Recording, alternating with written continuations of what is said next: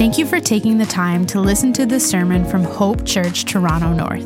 It is our prayer that through this, you are challenged by the Word of God, you are built up in love, and that you are drawn more to the person and work of Jesus Christ.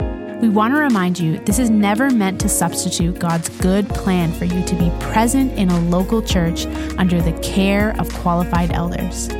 If you do live in the North Toronto area and are looking for a local church, we invite you to join us at one of our Sunday morning gatherings. Our desire is that God would use this to encourage you with the hope we have in Jesus.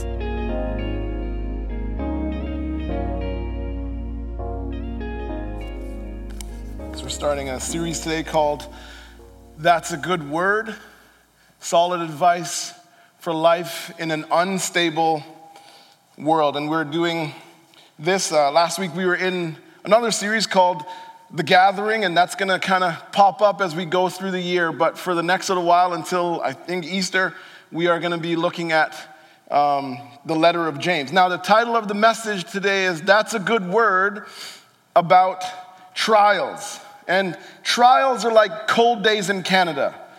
They're like new music from Drake. They're like barbecues in the summer. You know, at some point, they're coming. They're just going to happen. And the, the, the thing I want us to, to have in our minds is like what Scar says in The Lion King we need to be prepared. We need to be prepared for what is coming. And here's the big thing I want us to take away today there is a wise way to respond to the trials that are guaranteed to come. This is what James is trying to teach us that there's a wise and a right way to respond to the trials that are guaranteed to come. And my, my aim in the message today is to show us the right way to respond. So I want us to see clearly what are, if there's a right way and there's a, a wise way, what are they? And I want to show that. And then I want to sharpen our perspective on trials. So I want us to, to sort of see clear when it comes to trials. And then I want to motivate us to actually examine ourselves. That's the aim.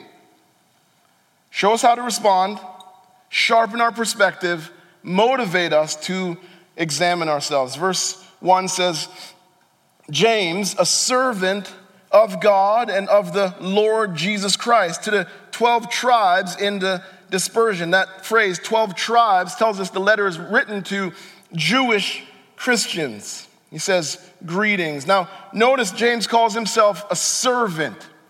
He tells believers how we are to view ourselves at all times, that we are saved, gifted to serve. We see ourselves as servants. And don't miss that he calls Jesus Lord. He says Jesus is Lord. Now he reminds us who's in charge. Again, we need this constant reminder of who's in charge as we go through our unstable world. This, this reminder that Jesus is in charge, that he has all authority, and that Jesus uses this authority to serve. See, we can be called servants only because Jesus served us in the gospel. And so now we serve him out of gratitude. He uses authority in right and good ways. Now, the other thing that's important is James calling Jesus Lord tells us how much he's changed. And you're like, how do you know that? Well, if you look back in the Gospel of John, it says, So his brothers, James is the half brother of Jesus, so his brother said to him, Leave here and go to Judea, that your disciples also may see the work that you are doing. For no one works in secret if he seeks to be known openly. If you do these things, show yourself to the world. Watch this. For not even his brothers believed in him. James used to mock Jesus. He doubted his brother, didn't believe anything that he said. He mocked him. And I'm showing you this because I want you to think of the person in your life right now who mocks you who mocks the faith, you need to understand just how much the Holy Spirit can change that person. And what you should do is be lifting them up in prayer if you truly believe that. James is completely changed because the Spirit of God opened his eyes to see who Jesus Christ is. And the Spirit can still do that for those people who mock the faith. Verse 2, he says, Count it all joy, my brothers, when you meet trials. And if you have an ESV, the footnote says this can be translated brothers and sisters. When you meet trials of various kinds. Notice that he says when, not if. This is where, again, the big idea came from this. The big takeaway came from this. Trials, there's a right way to respond to trials that are guaranteed to come. James says, when, not if. And notice he calls the trials various. The Greek word here is, I'm going to butcher how to say this, but the Greek word here is poikolios. I know I said that wrong, but it's important. I'm trying to take you a little deeper.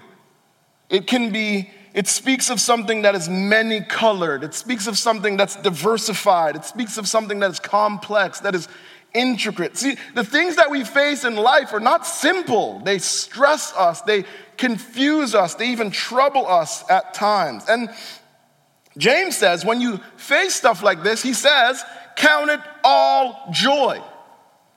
That word count could be translated considered. He's trying to get us to think a certain way. James is trying to get into our mental. And now, you should be like, why is he saying this?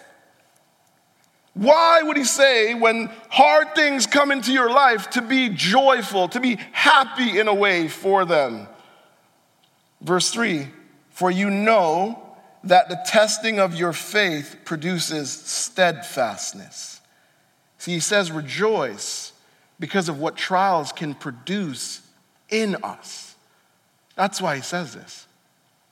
Now, James, I want to clarify, he's not saying that when trials come, you need to hide your pain. You need to hide and just smile and, and sort of like everything's all good all the time. No, he's not saying that. We don't hide our pain. When, when things are tough, we, we, we're willing to express it. See, what he's trying to do, though, is he's trying to, again, sharpen our perspective so we think the right way. When trials come, we should rejoice because it's an opportunity to mature. It's an opportunity to grow. See, what trials does is it shows, shows us where we've grown. So trials can show you this is, this is where I'm at. But trials will also show you where you need to grow, where we need to grow. Trials refines our faith. It shows us if our faith is real, if it's genuine. Trials builds dependence on God. Watch this. 2 Corinthians 1 8 9 says, For we do not want you to be unaware, brothers, of the affliction we experienced in Asia. For we were so utterly burdened beyond our strength that we despaired of life itself. Indeed, we felt we had received a sentence of death. But, contrast, that was to make us rely not on ourselves, but on God who raises the dead. Trials take you to a place where you find real strength. No longer relying on ourselves, we are relying and dependent on God. When our faith is tested, the text says that it produces steadfastness. This word could be fortitude, it could be endurance. Trials builds character. Trials take us to a place of deeper dependence on God.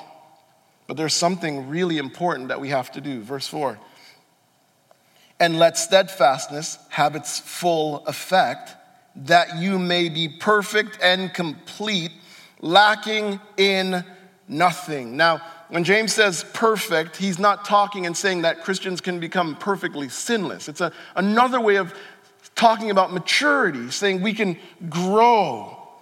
But notice that he says, let steadfastness have its effect. See, we cannot eject from the process. We have to actually stay in it, stay under it, stay trusting for us to develop and mature in the way God wants. Look over at verse 12. It says, Blessed is the man, don't miss that. Blessed is the man or woman who remains steadfast under trial. This means that we're not running from the trial. Sometimes we're tempted to run from trials the way I used to run from gunshot at Caribana. It's just tempting. You want to get away. But it says you're blessed when you stay under it. We let the trial run its course. The person is not running to the world, they're running to their God. They're not running to the culture to try to find solutions. They're running to the feet of God saying, You need to help me. It says, Blessed is the man who remains steadfast under trial, for when he has, he has stood the test, he will receive the crown of life. There's a reward coming. God is going to bless us and reward us, which God has promised to those who love him. We have to stay under. Now, the thing that helps us stay under is what James tells us to ask for the wisdom of God. That's what helps us stay under. Verse 5 If any of you lacks wisdom, that's me, that's you, let him ask God who gives generously to all without reproach, and it will be given to him. But let him ask in faith with no doubting. For the one who doubts is like a wave of the sea that is driven and tossed by the wind. For that person must not suppose that he will receive anything from the Lord, but he is double minded and unstable in all his ways. See, what James is doing here is telling us to ask for wisdom because he knows that trials can mess with our thinking. In times of trial, we don't, we don't think straight. Again, our mental, it's not in the spot that it needs to be. Let me show you some of the ways that we think wrongly in trials. They can make us think that God is punishing us when He's not. And there's verses there for us to chase throughout the week and just and just study and learn and listen to God. Trials can make us think that God is punishing us, but He's not. They can make us think that God has abandoned us, but He hasn't. They can make us think that God is not sovereign over us, but He always is. That's how trials can affect our thinking. The wisdom of God protects us from believing lies. The wisdom of God reminds us that our trials have a purpose. The wisdom of God helps us endure the trial. When the wisdom of God is in us, then we are able to just keep putting one foot in front of the other. We can keep going. As God helps us, helps us to be wise. That's why James says, ask. Now he says, ask, and then he helps to motivate us by telling us some things about God. I don't want you to miss this. To help us ask, he motivates us. He tells us some things about God. First, he tells us that God is generous. He tells us God is generous. Says, let him ask God. Now, the literal translation of this is, let him ask the giving God. That, that's how it really comes out. Let him ask the God is a giver. That's what he's trying to tell us. Our Father gives, and we can trust God to give us wisdom because he has given us his Son. Romans 8 says, 832, and he who did not spare his own son, but gave him up for us all, how will he not also with him graciously give us all things? It's you're going to get it. Because God is a giver. He is generous. We can trust God to give because he has given us the greatest thing that we need Jesus Christ, who died on the cross in our place. And then he says he gives generously to all. See, our culture practices discrimination, but God doesn't. God does not discriminate. He doesn't look and play favorites. He's not like, you know what, I'm really feeling Anthony today, but I'm not feeling Marv, so he's not getting any help. It doesn't work like that. He says, that kid needs help. That kid, kid needs help. Here you go. He does not discriminate. That's the second thing he tells us. And then he says, God is not bothered when we ask. That's the third thing. It says that he gives without reproach. God won't cuss you out when you come to him. God never looks at you and says, Oh, Carla, you need help again? He doesn't do that. He says, Carla, Sabrina, Shay, I'm so glad you came again for help. I'm so glad you came to the right place. I'm so glad you came to your father. I'm so glad you're trusting me. I'm so glad you're not trusting yourself. That's what he says. And he gives what we need. And God gives with no complaining, He gives with no criticizing, He gives with no mixed motives, He gives with no reluctance. Here's a good reason to give God praise. Right? My pastor growing up used to say, This is a good time to give God a shout of praise. I wish the place was full so we could do, we could do that. Right? Something I want to happen in our church at one point is just people just start standing up and clapping when things are said right from the word. That's okay. But we should give God praise because this is who our Father is generous. He never withholds what we need. And then he says, so James says, ask. And then, again, we want to make sure we're sort of really pulling the Bible apart and making sure we don't miss anything. He tells us how to ask. He says we are to do it in faith with no doubting. Now, James is not saying here that we have to pray with perfect faith. That's not what he's saying. Right? Sometimes we're praying, and in the middle of praying, we have to say, Lord, I believe, help my unbelief. Sometimes that's a real reality. See, the double minded person is different. The person who prays with doubting, what they do is they pray and they end their prayer and they say, you know what, that'll never happen. That was probably a waste of time. And James says that person is unstable. You know why? Because that person does not trust the Lord. So they're probably going to run somewhere else to try to find the wisdom. James, what he's saying is God wants us to come to him with confident trust. I believe that in, my, in, the, in the right timing, my Father will give me what I need. Now, in high school, we used to play this game, me and my, my boys, Sean, Justin, Wayne, Russell, all these guys.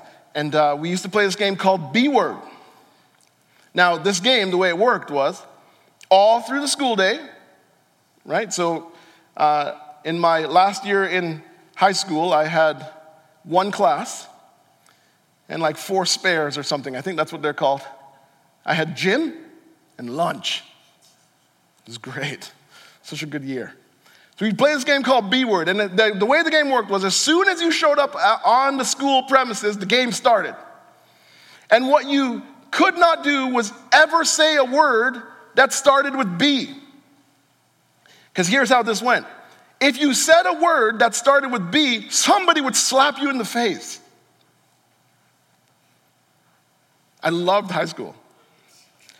Now, we got to fifth period, and here's what happened I forgot we were playing the game.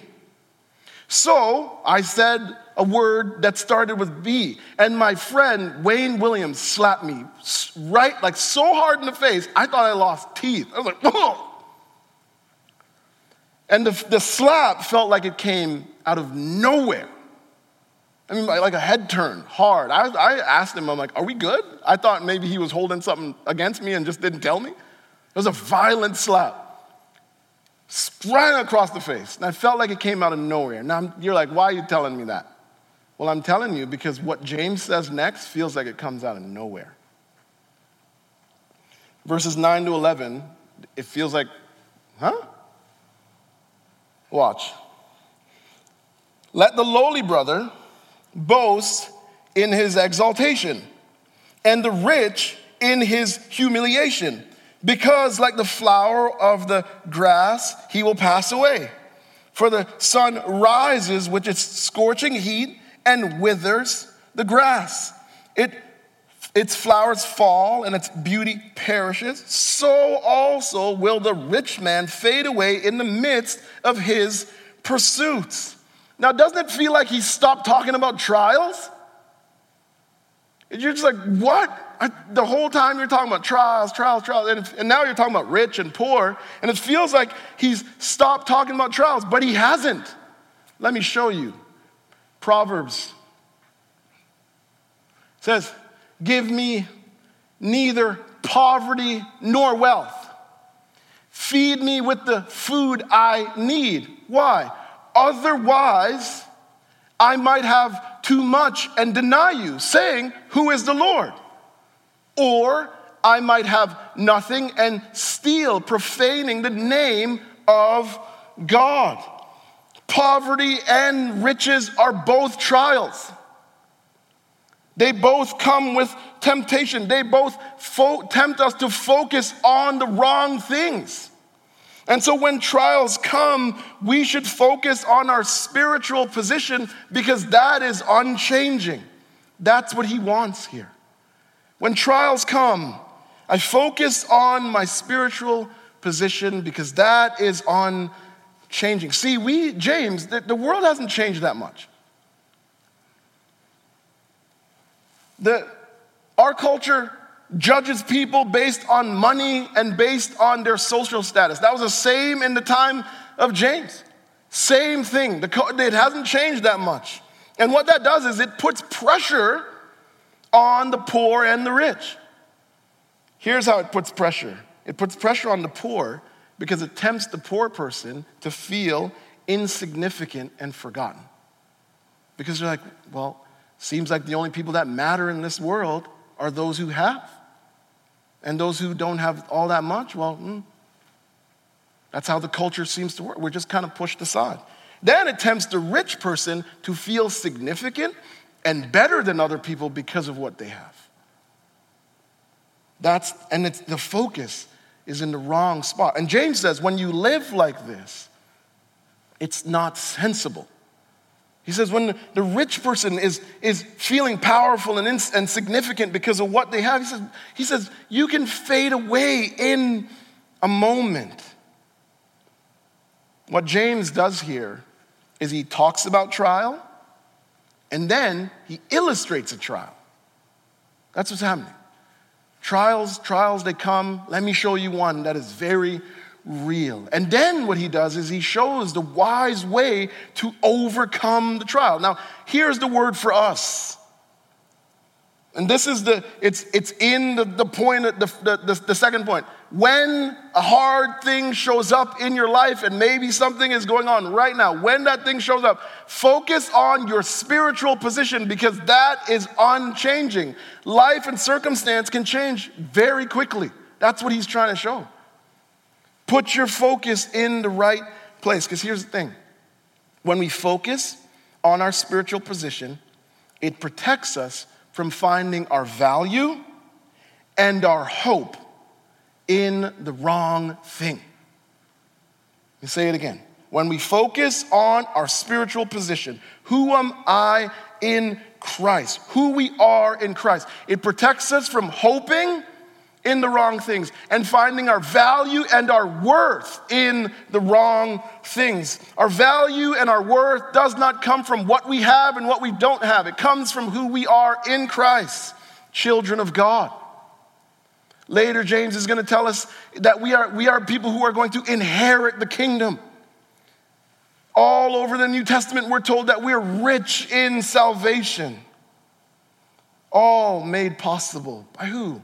Jesus Christ. That is why our hope always has to be in the cross. That shows and where we should find our value and our worth. When trials come, listen to me. Focus on what is unchanging. Now, this text, what it does is it should slow you down. It should make us slow down and ask ourselves some hard, healthy questions. We should examine ourselves. And I want to give you seven questions to kind of ask yourself in times of trial as we slow down and as we look and reflect. Remember, I told you I want to motivate us to examine, to look at ourselves a little bit and ask hard but healthy questions. Here's the first one Am I enduring the trial through dependence on the Holy Spirit or just looking to escape? Remember, we are tempted to run from trials. And so I'm asking myself, Am I enduring, asking God for help, depending on the Spirit? Or am I just, what's the fastest thing that I can get to and run to so I can pretend like this is not happening? We don't want to do that. Here's this next one. Am I doing more? This, I wrote this one for me. Am I doing more complaining than praying? I find sometimes when I look at my life and when I look at what's going on and I look at the battles sometimes that I face week to week, I'm like, man, I've talked and complained a lot to a lot of people, but I haven't talked to God that much. I haven't asked Him for help. I'm not doing as much praying as I should do. Here's another one Am I drifting into self righteousness? Always tempting. Because we look and like, I'm responding to the tough time that the world's in in the right way. I wish other people could see it as clearly as I do. That's just self righteousness, that's pride. And so, uh, am I drifting into that spot? This one, am I focusing on my spiritual position and allowing that to take me to a place of joy, or have I just settled into self pity and just feeling sorry for myself? Again, I'm not trying to be insensitive. I know that, that the time is tough, that tough things come, but self pity is never a place that we should go to because we're, we're deeply loved by God and we're being helped by Him. Sometimes more than we know. Next one Am I experiencing trials because of sin, disobedience, or an unwise decision? Sometimes the tough thing that comes into our life is it's our own fault. I did something that just didn't make sense, it was unwise. And if that's the case, then I, then, then I need to repent. And I need to seek God, and He will, he will grant the forgiveness that I'm asking for. Again, remember, our Father is generous, He does not withhold. Six, am I starting to listen to lies from the enemy and my flesh, making it hard to trust God's sovereign goodness over my life? I, I, we need to ask that question. And this last one, so important. Am I engaging in community? and sharing with others how I'm really doing? Or am I just suffering in silence? Again, we've been saved, gifted to serve, but we're also saved and brought into a community, into a family. You guys know this. I try to talk about it all the time. I want our church to be so tight, so glued together, but we have to be willing to open up to one another. And then we have to be willing to check in on one another talk to each other and say, How are you doing? When the person's like, Fine, be like, Yeah, how are you really doing though? Push a little bit. And then be willing to embrace vulnerability, something I'm always trying to work on. I'm not the most vulnerable cat in the world. But as we take those of, this is how I'm really doing, then the community of faith that God has brought us into can help us and support us so we don't have to suffer alone. I give us these things because I genuinely want us to examine ourselves. It's important. Why? Because when we do this, we realize maybe some of the ways that we're off, some of the ways that things need to change. We need to do and take this step this week and the rest of the weeks. Why? Because there's a wise way to respond to the trials that are guaranteed to come. They're coming. We're in one right now. And we should not be afraid to reflect. Let's pray. Father, we pray that you would help us, God, to know that you are working in us in powerful ways, Lord. In the hardest times in our life, you're working the deepest transformation. If we bear up under it, if we remain steadfast under what you are allowing, God, we live in a world that is broken by our own sin, and therefore trials are going to come. Trials have come, Lord. But Father, your Son, Jesus Christ, has also come to live and to die in our place, to bring us into a deep fellowship and relationship with you, Lord, that we walked away from. And so we don't face our trials on our own. We face them with our Father at the helm. We face them, Lord, with full access to you. we can get the help that we need. And so we pray, God, that you would help us to examine ourselves, to look at our lives, to have the right perspective on trials, to respond in the right ways, Lord, but also not to despair. We examine, we take these steps, Lord, so it can show us where we need to continue to grow and where we need to ask for your help. And so I pray that you would help us to do that. And God, give us faith and trust to believe that you will help us, that you will not leave us on our own. We thank you that you are a gracious, generous, good God and Father who's never bothered by uh, his children coming to him. Help us to do that. Thank you for the word, Lord. We need it. Help us to walk in it, we pray. In Jesus' name, amen. For more resources or information about Hope Church, visit hopetorontonorth.com.